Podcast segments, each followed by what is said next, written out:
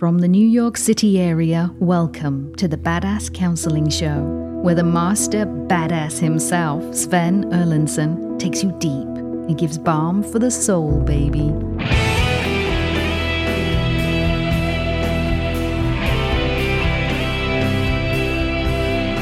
All right. You have arrived. You have arrived at a lightning round episode of the Badass Counseling Show. We are in the New York City area and it's raining today, but it's sunny in our hearts. Oh, and it's so nice to have you here. Wherever you are listening in from, be it Oconomowoc, Wisconsin, or Adelaide, or anywhere in the whole wide world. I am so excited to have you here. I really am. I know that was like the dopiest thing you've ever heard me say. And I have a long list of dopiacity. So, yeah, that's up there though. It's great to have you here. I have KC over in the booth, and she is sunny as always. Never a grim day with her. And I have Rob sitting next to me, and I love Rob. And I wish you guys could know Rob as well as I know Rob. Oh dear. not in the biblical sense. Uh, but he's just a lovely guy. Rob, tell Yes. me what is going on in your life today that we need to know about. I'm just uh, really getting used to doing the sidekick thing, and I think I'm I'm getting pretty good at it. I think you're darn good at it. Yeah, not, it's my first sidekick gig. Well, I tell you, you are the master on uh, mixing all of this, and he's really the one that takes it from the rawness of uh, the taping to what you hear when it's on the air. And for those of you listening in to the podcast, uh, I actually sound good, uh, or at least reasonable, and that is all because of Rob. Thank you, my friend. Very gracious. It's true. It's true. So we're going to dive right in here, and we've got some great questions. I've got live feeds going right now on YouTube, on TikTok, and on Facebook. All right. Give me your questions, people. Here we go. I've got the first one right here.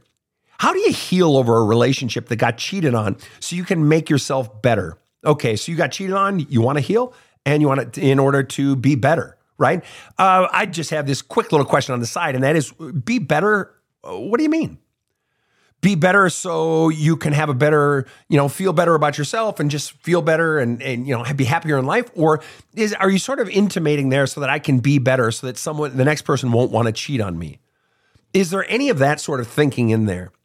And the only reason I'm asking that is because there, if there is even a trace of that thinking that I want to be better so that someone won't cheat on me, what it implies is that you are at fault, even to some degree, for someone cheating on you. And I want to dispel that myth right now. If someone has cheated on you, it's not your fault. And I know on one hand you may realize that or think that. I know, Sven, I know it's not my fault, but no, no, no, no very often the person who gets cheated on has the cheater breathing fire down. Well, if you hadn't done this, or if you would, you know, hadn't put on those 50 pounds, Steve, or, you know, honey, if you weren't such a raging bitch, then I, you know, if you didn't nag me so much, then no, no, no, no, don't fucking blame me for you breaching the contract of this relationship. I've done TikToks on this before, many, many videos on cheating. You can get them on TikTok or YouTube or Instagram or whatever. And one of them that one of the points I drill home is do you know that there are people so let's just take that that situation. You know my wife cheated on me because i she says well if i hadn't put on those 50 pounds and become a couch potato and become lazy she went to cheat on me. Okay. Did you know that there are actually wives out there in this world who have husbands who put on a lot of weight and maybe even become lazy where the wife doesn't cheat? Did you know that? Do you know that it is not a direct line from husband putting on weight and becoming lazy to wife cheats? There are about 50 other options in that basket of choices. The wife has the choice of, well, we could talk about it. Well, you could join a fucking quilting group. Well, you could this, well, you could that. But you chose to pull out of the basket cheating. And you're saying that because I, Steve, put on 50 pounds and became lazy, you cheated. As if there's a one to one correlation that A necessarily not just implies, but necessitates B cheating. Well, that's ludicrous. There are 50 other things you could fucking do. So don't blame me for your fucking cheating. That's the reason I'm asking this question. You asked the question, Sven. How do I heal over a relationship that got cheated on so that I can make myself better? I'm asking the question Are you wanting to make, is somewhere in your thinking the thought that I have to make myself better so that I'm more enjoyable uh, and the next person won't cheat on me? Because if it is, we need to flush that one out because it's not your fault that your spouse cheated on you. It's not. They just chose to be lazy. They chose to be a coward and not look you in the face and say, you know what? I'm not happy in this relationship and I want to end it. And I'm doing it before I sleep with someone else or have an emotional affair with someone else. I'm doing that out of respect for you, out of being a fucking decent person, right? Because that's what decent people do. They end it first or they talk about it first. But your spouse didn't do that. They cheated. All right. You basically ask, how do I heal over a relationship that I got cheated on?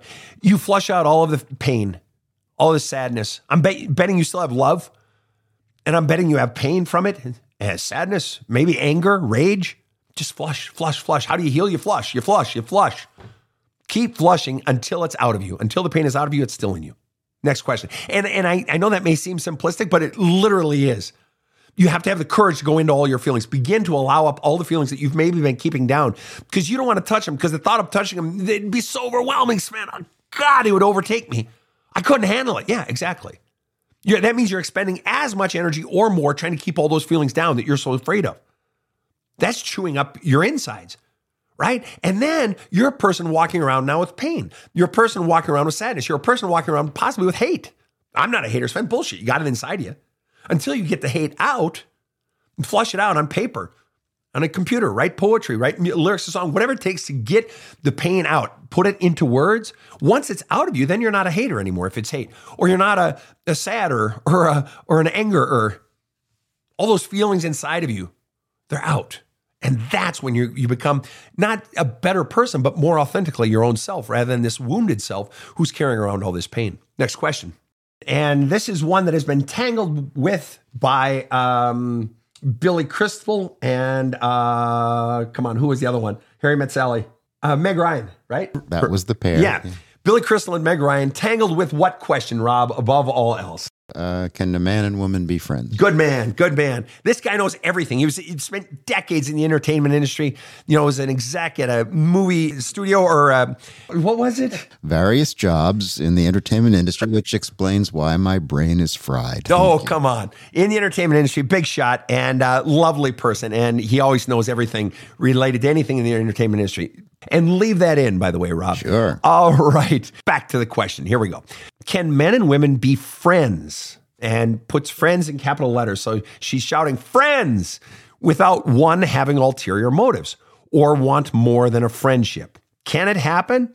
Sure. Yes, I believe it can happen. But consider also this can they be friends and one has, wants more than a friendship, but what if they never act on it? What if they just leave it there? And sure, I want it. Gee, it'd be great if I could be Susie's lover. I wish Susie would fall in love with me, but I can't, and that's okay. And so I'm settled being her friend. It's one thing to have the ulterior motive, and that makes it sound sort of devious or bad. But it's other just having that wanting. Sure, they can be friends. I've been in relationships like that where I wanted more, or the person, other person admits, Sven, I'd you know, I'd love to be in a relationship with you. And it's just like for whatever reason, it wasn't. Okay. That other relationship wasn't. However, so it's one thing to have that inclination or have that urge to have this relationship with the other person, to want more with this other person. It's one thing to have that urge. Wanting it is one thing, that's benign. But are you acting on it? Are you trying to slip shit in? Is the person trying to finagle something? Well, that's different. That's not just having an ulterior motive, that's taking action to get what I want rather than just accepting I don't get that.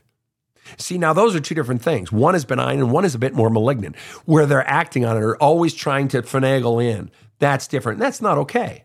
I mean, if I draw a boundary and say, listen, I don't want more than that with you, then you got to honor that. And if you don't honor that, well, then I have to respect my boundaries and I may have to create a little space because you're not respecting my wishes. But you ask the question can men and women be friends without one having ulterior motives or wanting more than a friendship? Now, I believe I see in the picture next to your name that you're a appear to be a woman. And so, is it possible that you have a lover in your life, either a man or a woman, who is having a relationship with someone of the opposite gender, and that is what, or another gender, and that is what concerns you? And you fear that they may be doing something that your your partner, your husband, whatever, may have other motives. And see, now now we get into something a little different if a couple is married and then let's say the husband has a female friend outside of the marriage and it could be the wife has a male friend outside of the marriage or a female friend if there are um, bisexual tendencies, whatever. See, now that's a different animal. That's a different animal. A new friend of uh, that you think that this person might have interest in. That's a different animal. Because if it's an old friend, we've known each other since elementary school, that's sort of benign, isn't it? You've known each other forever. What's wrong with that, right? But if it's a new friend, yeah, I would definitely have my uh, antennae up because that's a little bit out of the ordinary. Okay. Potentially a lot out of the ordinary. But I would have to ask more questions in order to be able to answer that one better. All right. Next question. Why is it so hard to stay, question mark, no contact with a narcissist? I'm going to assume that middle uh, question mark is a mistake and it's just one sentence. Why is it so hard to stay no contact with a narcissist? Well, there are really two answers to that. One is either A, they're violating, violating your boundaries, or B, you're violating your boundaries.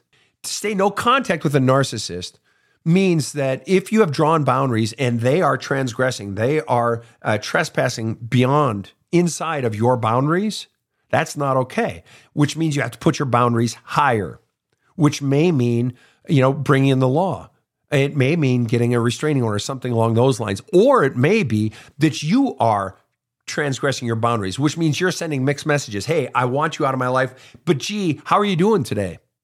So I guess my first question to you would be in your own self work to ask yourself the question is it me that doesn't want to completely be no contact, or is it the other person?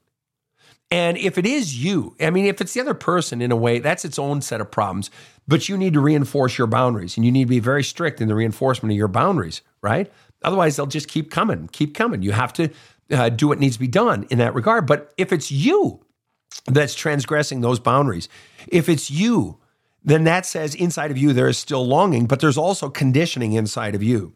And this condition goes back to childhood, this belief that this is all the better I can do, this belief that, oh, you know, uh, you're conditioned to believe that I have to have this person want me. I'm afraid I won't be wanted by anyone. I have to keep giving and giving even after separated. That there is conditioning inside of you that is causing you to keep going back. In addition, there may very well be love. And you've got to, in your own self work, be pulling out that love, flushing it out of you in your journaling, in your letter writing that you don't send. You have to be flushing out. And the other tools that I teach in my book, there's a hole in my love cup. You have to be flushing out the love that keeps you connected to this person. You need to be, and a lot of people say, oh, trauma bonds. Well, sure, fine. Flush out the trauma bonds too. But what really set it up is all that conditioning in childhood where you were taught about yourself. You were taught to believe that you're no good, that you're not wanted, that you're not good enough, that the real you doesn't matter. And so those messages are what is driving you to stay connected to, to wanting to connect with someone who's hurtful for you and to you and whom you know is bad for you. And so it's that deeper stuff that you got to get down into. If you really want to solve the problem, you go down to the root of the problem. Anyone, otherwise, any solution is just going to be a half solution.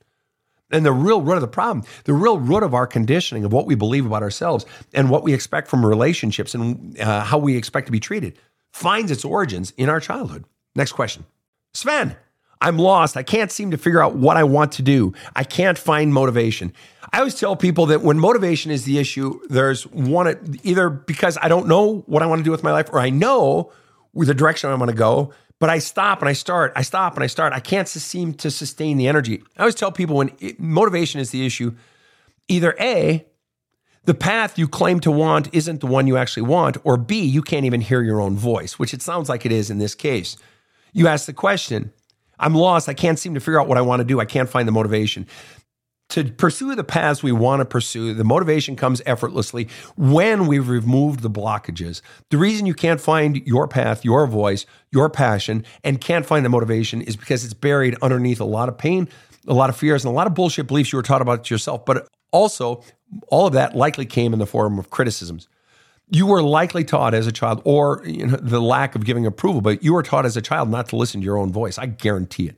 I guarantee if I were to dig down that down in there, you got messages about yourself, about your uh, don't trust your own voice, what you want doesn't matter, you should do this, or criticisms when you went after what you wanted. And so you've packed that down and all those criticisms yourself and the implied messages in them. The message under the message was don't trust your own voice, you don't know what you're talking about, you're no good, oh, that'll never work. So all those messages, until you get those out, those are all the voices you're hearing those self critical voices, but that's not your natural state. You didn't come out of the fucking womb questioning yourself. You didn't come out of the womb saying, Oh, I suck, I'm no good. No. You were taught a lie. You were conditioned to believe that. And so you don't even trust your own voice. You don't have a relationship with your own intuition, your own inner voice. And so you have to start pulling out all of that stuff. And you want to know what happens the more you do that?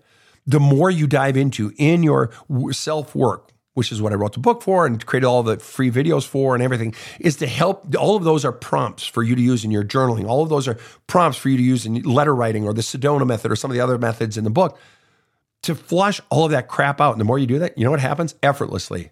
Your own passions, your clarity, your energy, all of it increases. You begin to see infinitely more clearly. And you want to know a cute little thing that happens? Fascinating little thing. I see it all the time when I'm working with people when it comes to career and passion and finding their dream and finding their calling and shit like that. Do you want to know what invariably happens? What invariably happens, almost without exception, is after we've gotten most of that or all of that crud out, what they realize in terms of what they want to do, what they really are excited to go after in their life, was in front of them the whole time. In front of them the whole time. There's that old Zen proverb the truth is obvious. It was sitting there the whole time. Truly. But even if you did know it now, even if it were obvious and you did know it now, you don't have the energy to sustain it. Why? Because you've still got all that crud packed down and all that pain and shit from your past, like a rock and a burlap sack on your back, and it's dragging you down. You don't have the motivation. Until you get all the pain and crud out, you won't find it. You won't be able to sustain it, or you won't be able to find your own authentic voice. All right, next question. Why is it okay for them to have boundaries, but the minute I do, it's not okay? Why is it okay for them to have boundaries, but the minute I do, it's not okay? It's kind of harsh. It's not mean or anything. It's just, it's a tough pill to swallow. The reason it's okay for them to have the boundaries, but the minute I do, it's not okay because you let them. You keep tolerating people who get pissy when you have your boundaries.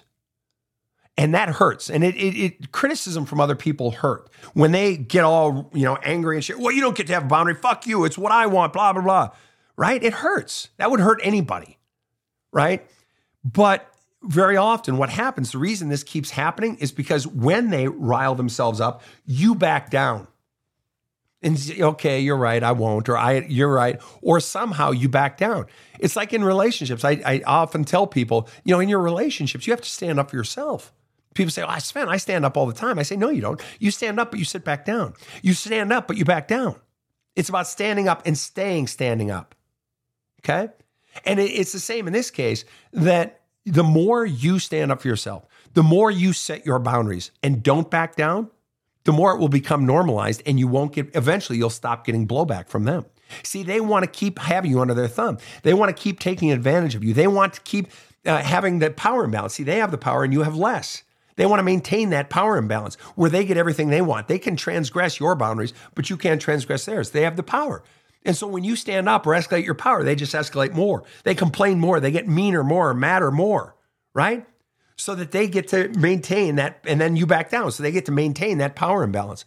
So what you have to be willing to do is escalate your power. When they escalate further, you have to escalate further to the point where it becomes abundantly clear to them no more, no more. You don't get to do this shit to me. It's done. It's over. Which requires the courage to not be liked, which requires the courage to have people be angry at you or be mad at you or not like you or be pissy with you. And once you have the courage that, once you're no longer afraid of their uh, blowback, of their pushback, of their response, of their criticism, once you're no longer afraid of that, or you can say, you know what, I can flush that pain out in my own self work. I'll flush that pain out. But nobody gets to do this to me anymore. Once you do that, everything changes. You will find everything begins to change. All right, much more to come right after this short break. You've heard Sven talk a lot about his book, There's a Hole in My Love Cup. And that's because Sven hears from his followers a lot about how much the book has helped them. If you're not sure how to handle the issues getting in the way of a better life, you're not alone. And you have a lot of choices. But thousands of readers will tell you that this is a great place to start by yourself and at your own pace. So go to badasscounseling.com and order There's a Hole in My Love Cup and you'll have Sven right there with you as you forge your best future. It's totally badass. So get started today. This show provides soul counseling intended to entertain and inform and is not medical advice.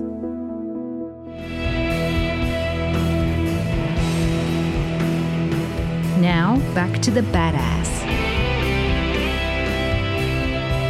We are back. And it's great to have you back. For everyone checking in around the world, around the US and uh, North America, Canada, Great to have you here. Thank you so much. We are taking questions live on TikTok, on Facebook, and on YouTube. Got listeners everywhere. Really great to have you here. Thank you. For those of you listening in around the world, we're really grateful for your ears and that uh, you keep coming back. And I'm grateful for the team here uh, making it so. So, diving right back in, do you speak on relationships with parents? Yes, everything is about your relationships with your parents, especially way back there 20, 30, 40, 50 years ago. Everything that's manifesting now as an adult between you and your parents, everything that's going on inside of you regarding your relationship with your parents or regarding your family, all started back there 99 times out of 100. Most of my work uh, finds its origins in that sort of work. So please check out my videos. They're all free on Facebook, TikTok, Instagram, you know, YouTube. They're all free and use those as opportunities in your own self work to go further inside. All right, here's another one. We have never ever gotten this question before. This is from Wheezy. Why do I dream of house my ex and I built together? Divorced 16 years now. Why do I dream of the house my ex and I built together after we've been divorced now 16 years? Well, dream interpretation is kind of an interesting thing. And uh, there's no right or wrong answer on that. And, and it's been happening for thousands and thousands of years, the interpretation of dreams. And everybody's going to have their own opinions on that and so forth. You ask me a straight question, I'll give you a straight answer. Everything I believe in dreams is metaphor. Everything is metaphor, or almost everything is a metaphor. It speaks of something else. Oftentimes, dreaming of a house that you built together, even though you've been divorced 16 years, I dream of a house my ex and I built together. That implies happier times. I dream of happier times.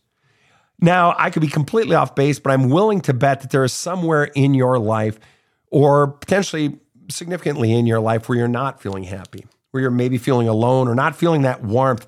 Dreaming of a house, a home, can oftentimes bring feelings of comfort, feelings of warmth, feelings of nesting. And there's something lovely about that. And the truth is, it may not even be that uh, you know there's something missing in your life today. It may not be that. I mean, we all have flashbacks or memories of uh, good times in the past. It doesn't necessarily mean that times are bad now. But if it's a regular occurrence, I'm willing. It's an indicator. It's your own soul speaking to you. Uh, that longing for it's your soul is speaking to you. What's really going on here is you're longing for a sense of comfort that perhaps what's missing in your life is a sense of comfort, a sense of, or building something together, building something in life, or building a relationship with someone else. But it's beginning to look at our dreams as metaphor. What does it bespeak? So if I have a dream where there's a lot of, let's just say, the color green in it, just I God, I had this dream and the color green just popped out. This happened, that happened, that happened. Those things are important too. Those are their own metaphors. But the color green can mean what? Well, it can mean money.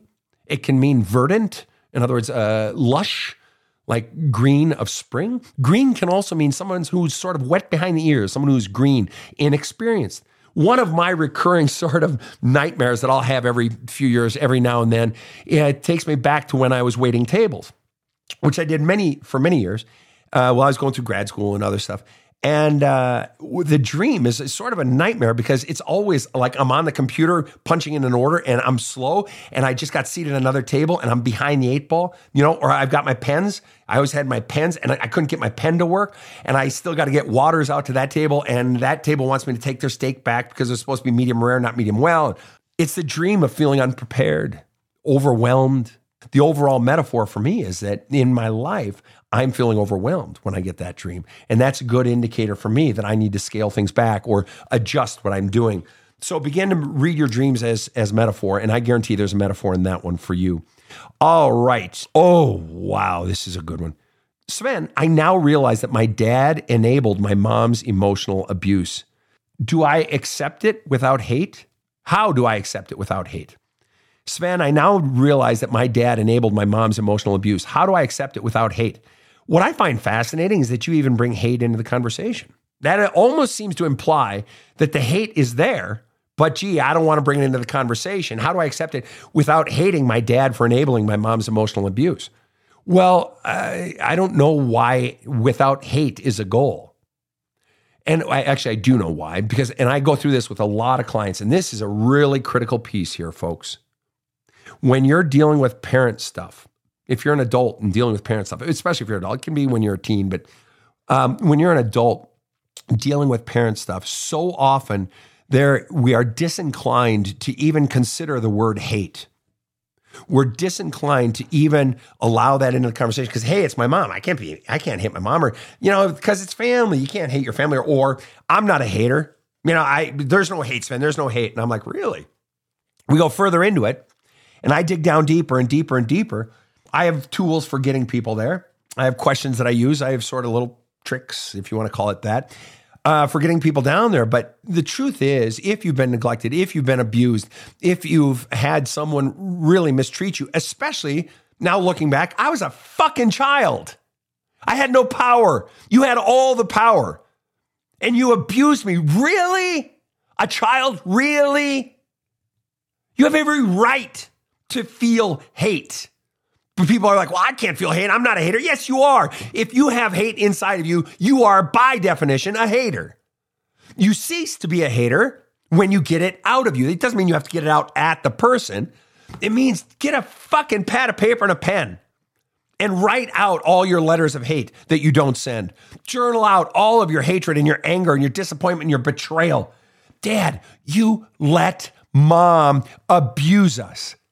Are you out of your fucking mind, old man? Seriously? You stood by, you had the power to stop it, and you didn't. Raises the age old question Who commits the greater crime, the parent who hits the child or the parent who allows the child to be hit? Now, everybody can answer it differently. That's not really the point. The question was Sven, I now realize that my dad enabled my mom's emotional abuse, enabled it, not just allowed it, enabled to make it able, to make it happen, facilitated to some greater or lesser degree. How do I accept it without hate? I, I am telling you, you're asking the wrong question. I say you welcome the hate. You flush out that hate. Otherwise, you're just locking it down. You're playing pretend. Oh, it doesn't exist. It doesn't exist. La la la la la. The hate doesn't exist. No, it does, and it's in you. You're just playing pretend. It's bullshit. That's not emotional authenticity. And I'm not scolding you. I'm just saying you are one of so many of us. And I've done this before in my own life. So I'm I'm calling myself out as much as anyone else. But until I let it out and just let my feelings be what they are, welcome them, allow them to be authentic and real and right in front of me. You want to know why you do that? Because when you allow your feelings to just come out and just flush them out, and you don't ever have to do it to the person if you don't want to, that's not required. I can heal you even if the parent is dead. I can heal you even if you never say word one to the parent. These tools, it's like this shit works, but you got to get it out. Because you want to know why? You want to know why we welcome feelings? Do you want to know why we allow our children to cry when they come home from school? They've been holding it in all day because you know the bully was mean to them or teacher made them feel stupid or whatever. Do you want to know why? Because feelings, when they are allowed, pass. It's like a train just passing through town, just passes right through. The Metro North passes right through all sorts of towns coming out of New York City. Honk, honk, and then it passes right through, and the honking is gone, and the train is gone. Same way with feelings. Now, some are more painful. They take longer, but they still pass through. But the mistake we make is we lock that shit down. We say, no, fucking, I don't want to fucking feel that. Fucking feelings are bad, blah, blah, blah. No. If you allow it and you allow it and you allow it, it will pass. Yes, even in the worst case, I have dealt with war veterans. I have counseled uh, people who have lost children and lovers and best friends and siblings. And if you allow it, it too shall pass. It will. All right. Next question. This one is sort of similar because it dovetails with everything we've been talking about already, but it's a different topic. Sven, I have constant horrible nightmares about my childhood trauma. How can I stop the nightmares? Um, Betsy, it's not a pretty answer, but you stop the nightmares by what I've been saying this whole time along, and that is you have to flush out. There's still pain inside of There's still pain inside of you, right? And the nightmares in the dreams are metaphors for the actual pain that's still inside you from the past. And oftentimes, the very unthinkable thing, the thing we most don't want to do in life, is to feel those pains again of something that happened in childhood or, or of when my lover left me. We don't want to feel that pain again. And so we keep it packed down. But the more we release it and allow it and welcome it and purge it and flush it and flush it and purge it, it diminishes in intensity, in frequency, and in duration. You just have to keep flushing the pain out. But we're so afraid of that. It's like, I don't want to feel that shit again. It'll overwhelm me. Yes, exactly. Other people have said it in other ways, but I like this one. Joseph Campbell, my favorite author, said, The cave we most fear to enter holds the treasure we seek. We all want happiness, but no one wants to go into the fucking cave of all the pain, right? Because I fear I'll be overwhelmed. It would destroy me. No, it won't. I mean, yeah, it'll overwhelm you at times, but you keep pushing through. You keep flushing out the pain and the fears and the bullshit beliefs you've been taught about yourself, identifying them and flushing them. And that's what my book is for. What differs from most books is that it helps you to identify what those core beliefs are that you can't even fucking see right now.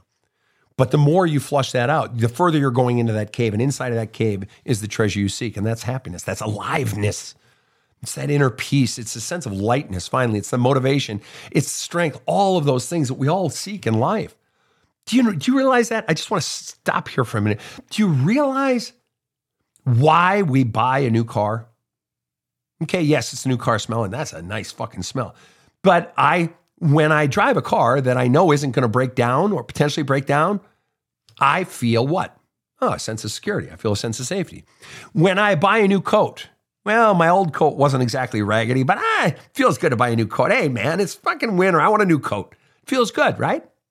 When I cut off someone who's um, being rude or mean to me, I cut them off. Why am I cutting them off? Because that doesn't feel good. And it feels good to have space where I feel comfortable, where I feel safe where someone's not being a dick, right? That ultimately, every decision we make in life is driven by the desire to feel something. Do you realize that? Literally everything.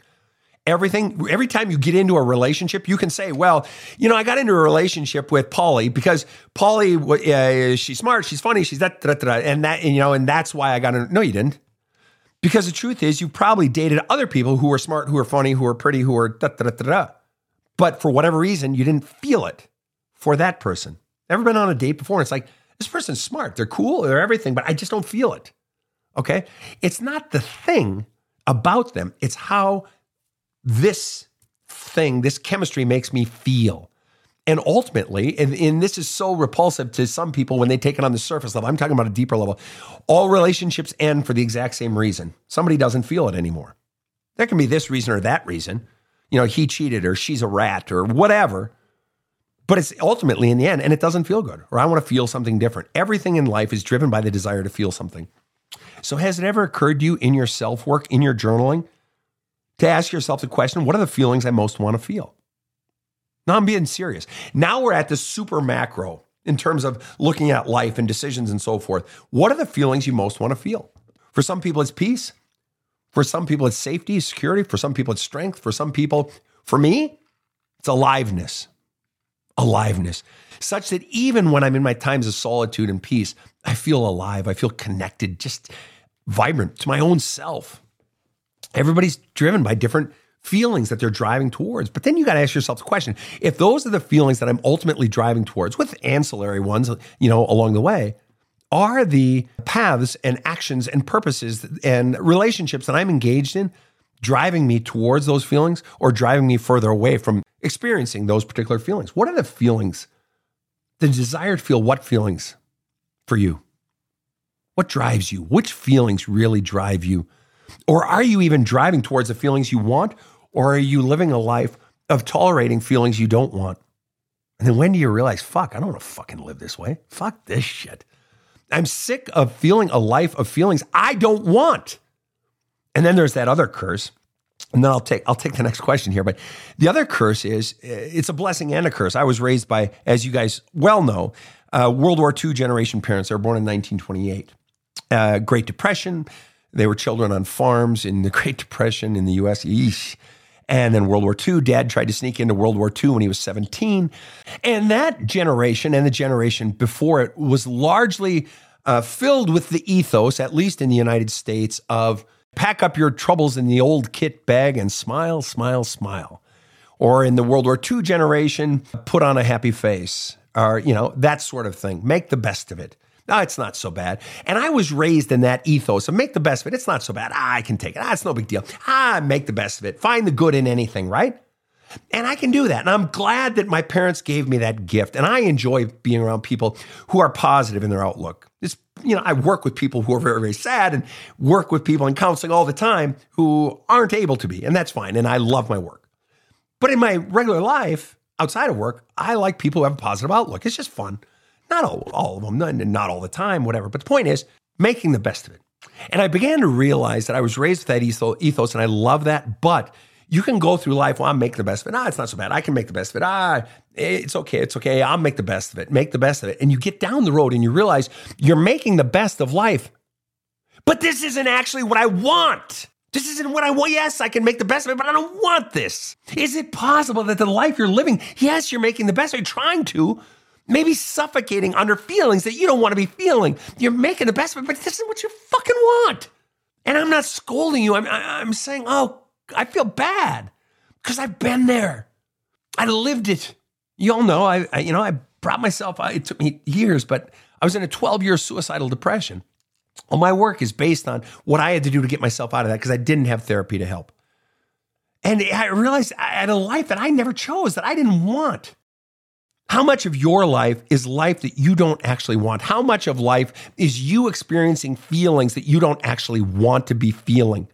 How much of your life is because you're not engaging in paths, purposes, plans, people who are moving you in the direction of the macro feelings you want to be feeling in your life? Identify the feelings you most want to be feeling in your life and then bring it down to the sub macro, not nowhere near the micro yet. Bring it down to the sub macro where we're looking at well, are my paths, plans, purposes, people, etc., moving me in the directions of feeling I want, or am I just living a life of feelings I don't want to feel? Because everything boils down to the desire to feel certain ways. All right. All right. Brenda Price says to me, Take more questions, Sven. And she says it in all capital letters. In other words, shut the fuck up. She's yelling at you. Yeah, It says, take more questions, Sven, in all capital letters and four exclamation points. Wow. All right. I'm not even going to comment on that. Since you are taking more questions, what do you think was going on there? I think someone is saying to me, don't pontificate or preach so much, just take our questions. Oh. Yeah. Fast answers. Yeah. Why don't you just try yes or no? Yes. Uh, here's a question. Answer no. Uh, next one, yes. Oh, Brenda Price, very sweet. Very sweet, very sweet. She actually says in capital letters again, uh, no, I'm sorry, and five hearts. You're a sweetheart, Brenda. That's Aww. all cleared up. All right. This now is a question that needs to be addressed. Can cheaters change? And if you've watched my videos before on cheating, and if you haven't, they are cataloged on TikTok. Uh, my assistant is working on cataloging them on Instagram. Uh, they are not cataloged yet on Facebook, but um, you can go into the album on my profile page on TikTok, pull up all the cheating videos. And I address this question a number of times Can cheaters change? The answer is this if they actually go in and not just go into counseling, but they have to drill down to the root of the cheating. And so many people think the root of the cheating is the marriage. The problems in the marriage, all problems inside a marriage predate that marriage. They go back to childhood shit and the conditioning, what you are conditioning to think about yourself and believe about yourself. That ultimately, way the fuck down here, where most therapists don't go, don't even know it exists. That's what's driving the cheating. The cheating is not being driven by, oh, midlife crisis. It's not being driven by, oh, my marriage sucks. Oh, my husband's an asshole. Or, you know, it's not being driven. The real shit is they're trying to get some deep core need that was never met back there need for approval, need for acceptance, need to feel validated. Uh, they're addressing those deep pains and messages they were taught about themselves. That's what's happening here. All right. So the only way they're going to change is that shit and actually change is either A, that shit gets addressed and pulled out, which requires deep counseling. It doesn't happen quickly. It's not going to happen in a few months. Okay. With most therapists, it's not. All right. So that has to be addressed and or the fear of fucking God has to be put in them to just scare them out of never cheating. If the desire is them never cheat, if that's what you mean by does a cheater ever change? Yeah, something can scare the shit out of them. It's just like a narcissist changing. If something scares the shit out of them, if there's something so fucking painful, they will. They have that's when they have the opportunity to change. But if there's no pain point, they're not going to fucking change. There's no incentive. Why would they change?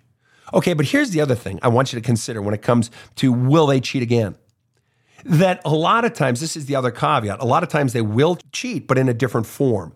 They, what if we change the definition of cheating from having a sexual or emotional affair with someone to what if we looked at it as engaging in some behavior that has the power to uh, undermine or explode the relationship?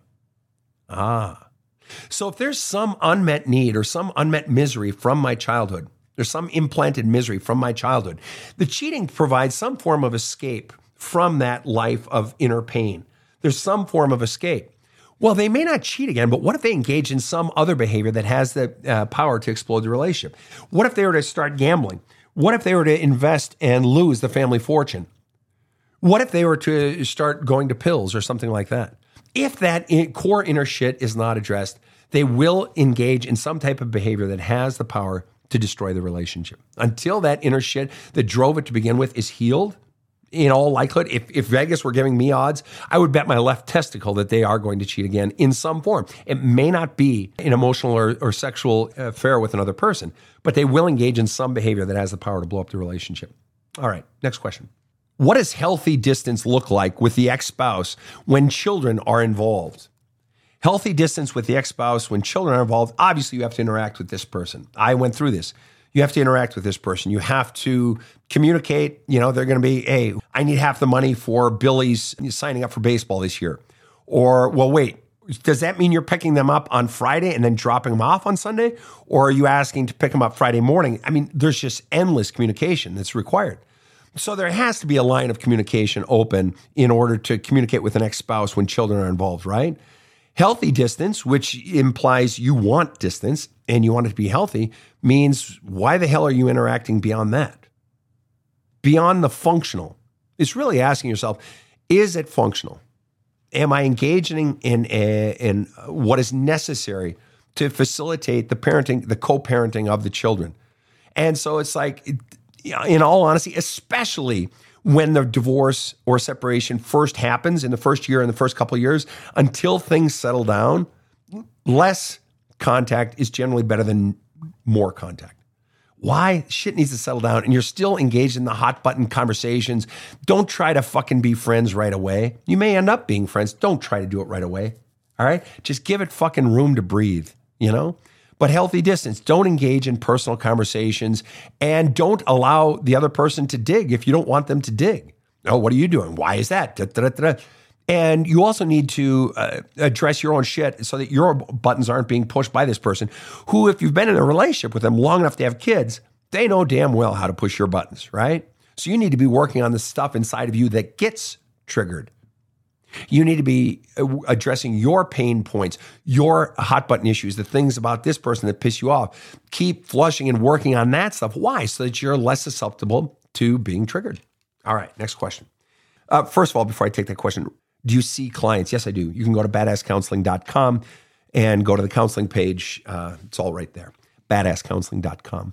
If you don't want to see me as uh, your therapist, uh, as your counselor, uh, just get the book. There's a hole in my love cup. It's available on the website as well. That's 80% of my counseling method uh, right there. Um, and it's available in ebook or paperback or audiobook, which soon will be only available on the website, the audiobook. The others will be available on Amazon. All right. And the website. Here's the question though Can you be addicted to being depressed? It's a great question. As you guys know, you've heard me say before, I was depressed for 12 years, suicidally depressed. Can you be addicted to it? Yes. And then that raises a question. The outsider might say, "Well, why would you want to be addicted to, uh, you know, being depressed?" And the answer to any from any addiction is it's not that I want to; it's just kind of is. Okay, so how do you become addicted to depressed, being depressed? My my answer in most situations is, what's the fear driving the behavior? What's the fear driving the pattern? Well, what do you mean? What's the fear? Well, if I'm depressed and I'm staying depressed and I can't seem to get myself out of it, why is that?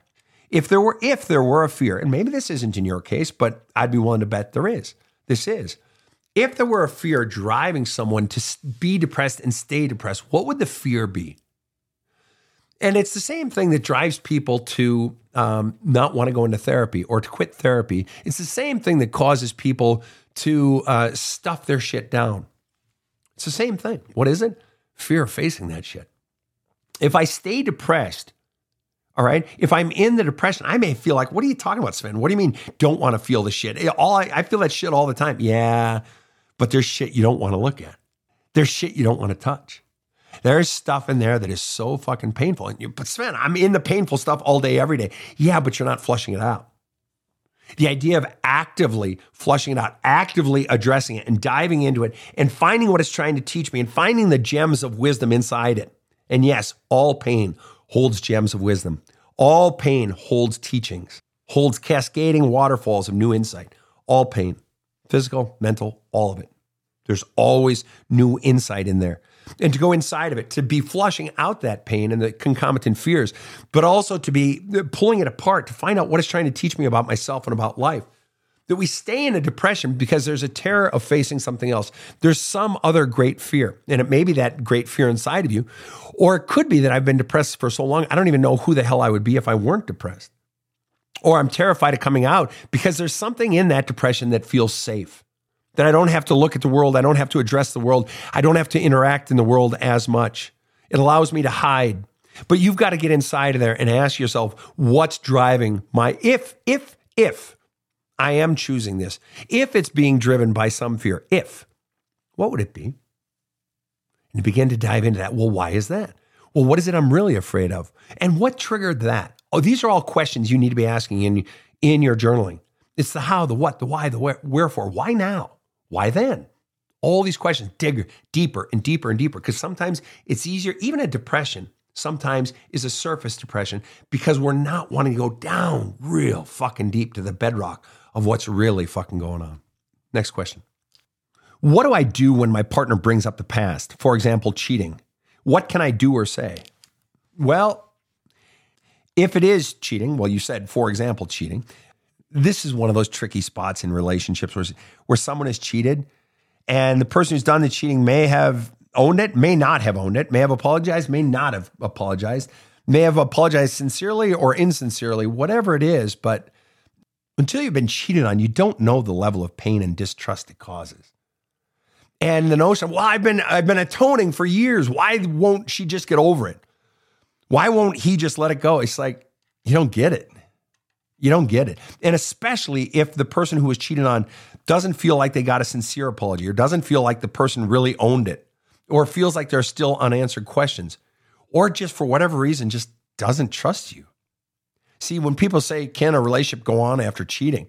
It's like, sure, but to, to breach the trust.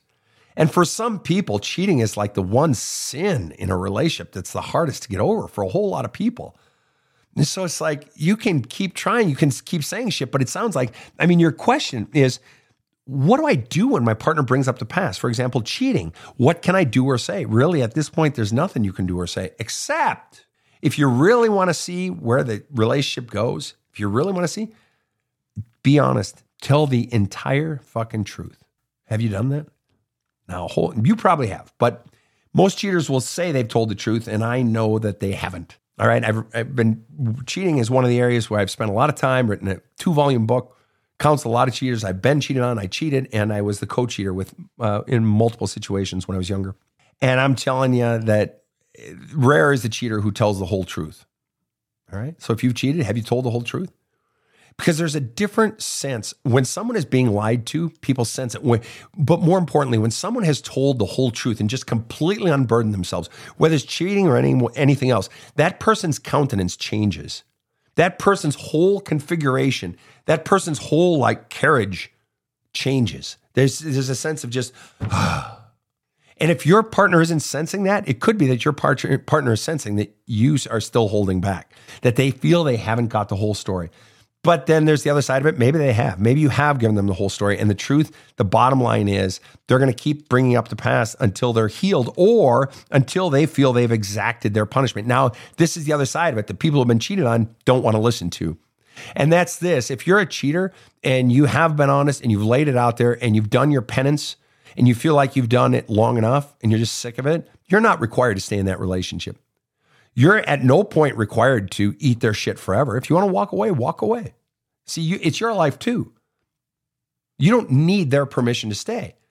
And if somebody is is being, uh, you know, if you feel like they're being brutal to you and just exacting punishment on you, which is very common among people who have been cheated on, is they want to hurt the other person, and they maintain, they create a new normal for the relationship where I'm just constantly keeping you in pain. And the truth is, for a while, you'll feel like they're doing that is justified. And then you'll reach a point where it's like, fuck this shit. I'm sick of this. You have every right to walk away. You have every right to leave. And they're gonna they may be pissed about it and you're gonna look like the bad guy because you cheated and they're gonna feel totally justified, whatever, whatever. But eventually, as with all things, change will not occur until the pain gets bad enough. And cheater has every right to walk away, just as the one who is cheated on has every right to walk away. We're all autonomous beings, and it's not a pretty truth if you've been the one cheated on, which I have been. But bottom line is, is they can walk away as well. So, fine people, I think we have covered all points north, south, east, west when it comes to the coordinates of the soul. Rob, what do you think? Uh, I think that's the first time you got into dream interpretation. It is. Kept me awake. Ha! so clever. So clever. I like this guy. And KC is giving us the nod, thumbs up, feeling good about it. I hope you guys are feeling like maybe we uh, got hit something today that touched you, that, that spoke to your soul, that challenged you, especially challenged you in some new way. If you're not being challenged, it ain't counseling. If you're not being challenged, it ain't therapy. If you're not being challenged, it ain't growth. You know, the trees, the plants, the little shoots, the tulips and the daffodils and the jonquils are trying to push through. They have to break out of their seed and they have to push through that soil. There's challenge, there's pain, there's growth. All growth comes with, you know, challenge. You know, there's there's an old quote.